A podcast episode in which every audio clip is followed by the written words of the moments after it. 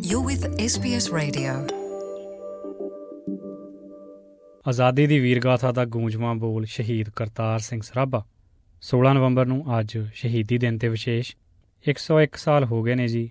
ਅਮਰ ਸ਼ਹੀਦ ਸਰਦਾਰ ਕਰਤਾਰ ਸਿੰਘ ਸਰਾਭਾ ਨੂੰ ਆਪਣੀ ਜਾਨ ਵਾਰੇ ਨੂੰ। ਹਿੰਦੁਸਤਾਨ ਦੀ ਆਜ਼ਾਦੀ ਲਈ ਉਹਨੇ ਆਪਣੀ ਕੁਰਬਾਨੀ ਦਿੱਤੀ ਸੀ। ਕਰਤਾਰ ਸਿੰਘ ਸਰਾਭੇ ਦੇ ਬੋਲ ਨੇ, ਜਾਨ ਜਾਵੇ ਆਣ ਨੂੰ, ਨਾ ਜਾਵੋ ਤੱਜ ਕੇ ਬਣੀ ਸਿਰ ਛੇਰਾਂ ਦੇ ਕੀ ਜਾਣਾ ਭੱਜ ਕੇ, ਸਿੰਘ ਸੂਰਾ ਲੜੇ ਜੋ ਮੈਦਾਨ ਗੱਜ ਕੇ। ਬਣੀ ਸਿਰ ਸ਼ੇਰਾਂ ਦੇ ਕੀ ਜਾਣਾ ਭੱਜ ਕੇ। ਸਰਾਭੇ ਦਾ ਜਨਮ 24 ਮਈ 1896 ਨੂੰ ਲੁਧਿਆਣੇ ਦੇ ਪਿੰਡ ਸਰਾਭੇ 'ਚ ਹੋਇਆ ਸੀ। ਉਮਰ ਛੋਟੀ ਸੀ 16 ਵਰਿਆਂ ਦਾ ਹੀ ਸੀ ਕਿ ਸਾਰੇ ਰਿਸ਼ਤੇਦਾਰਾਂ ਨੇ ਸਲਾਹ ਕਰਕੇ ਉਹਨੂੰ ਸੈਨ ਫਰਾਂਸਿਸਕੋ ਭੇਜਤਾ ਕੈਲੀਫੋਰਨੀਆ, ਅਮਰੀਕਾ 'ਚ।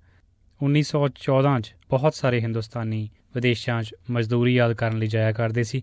ਕਰਤਾਰ ਸਿੰਘ ਨੇ ਆਪਣਾ ਨਾਮ ਉੱਥੇ ਕੈਮਿਸਟਰੀ ਦੀ ਡਿਗਰੀ ਲਈ ਯੂਨੀਵਰਸਿਟੀ ਆਫ ਕੈਲੀਫੋਰਨੀਆ ਬਰਕਲੀ 'ਚ ਦਰਜ ਕਰਾਇਆ, ਬਾਗਾਂ 'ਚ ਦਿਨੇ ਉਹ ਮੇਵੇ ਤੋੜਦਾ, ਮਜ਼ਦੂਰੀ ਕਰਦਾ ਤੇ ਰਾਤ ਨੂੰ ਯੂਨੀਵਰਸਿਟੀ ਪੜ੍ਹਨ ਲਈ ਜਾਂਦਾ ਸੀ।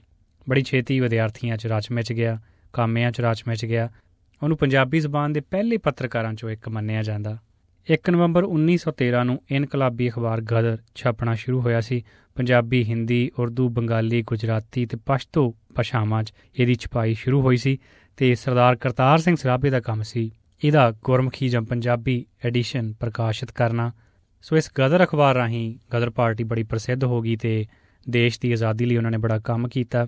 ਸੰਸਾਰ ਜੰਗ ਸ਼ੁਰੂ ਹੋਈ, ਕਾਮਾਗਾਟਾ ਮਾਰੂ ਦੀ ਘਟਨਾ ਹੋਈ, ਉਦੋਂ ਬਾਅਦ ਹਿੰਦੁਸਤਾਨੀਆਂ 'ਚ ਬੜਾ ਰੋਸ ਫੈਲਿਆ। ਬਹੁਤ ਸਾਰੇ ਆਜ਼ਾਦੀ ਦੇ ਪਰਵਾਨੇ ਵਾਪਸ ਪਰਤ ਆਏ। ਸਰਦਾਰ ਸਰਾਭਾ ਹਰਨਾਮ ਸਿੰਘ ਟੁੰਡੀ ਲਾਟ ਵਰਗੇ ਬਚ ਗਏ। ਬਹੁਤ ਸਾਰੇ ਗ੍ਰਿਫਤਾਰ ਵੀ ਕਰ ਲਏ ਗਏ।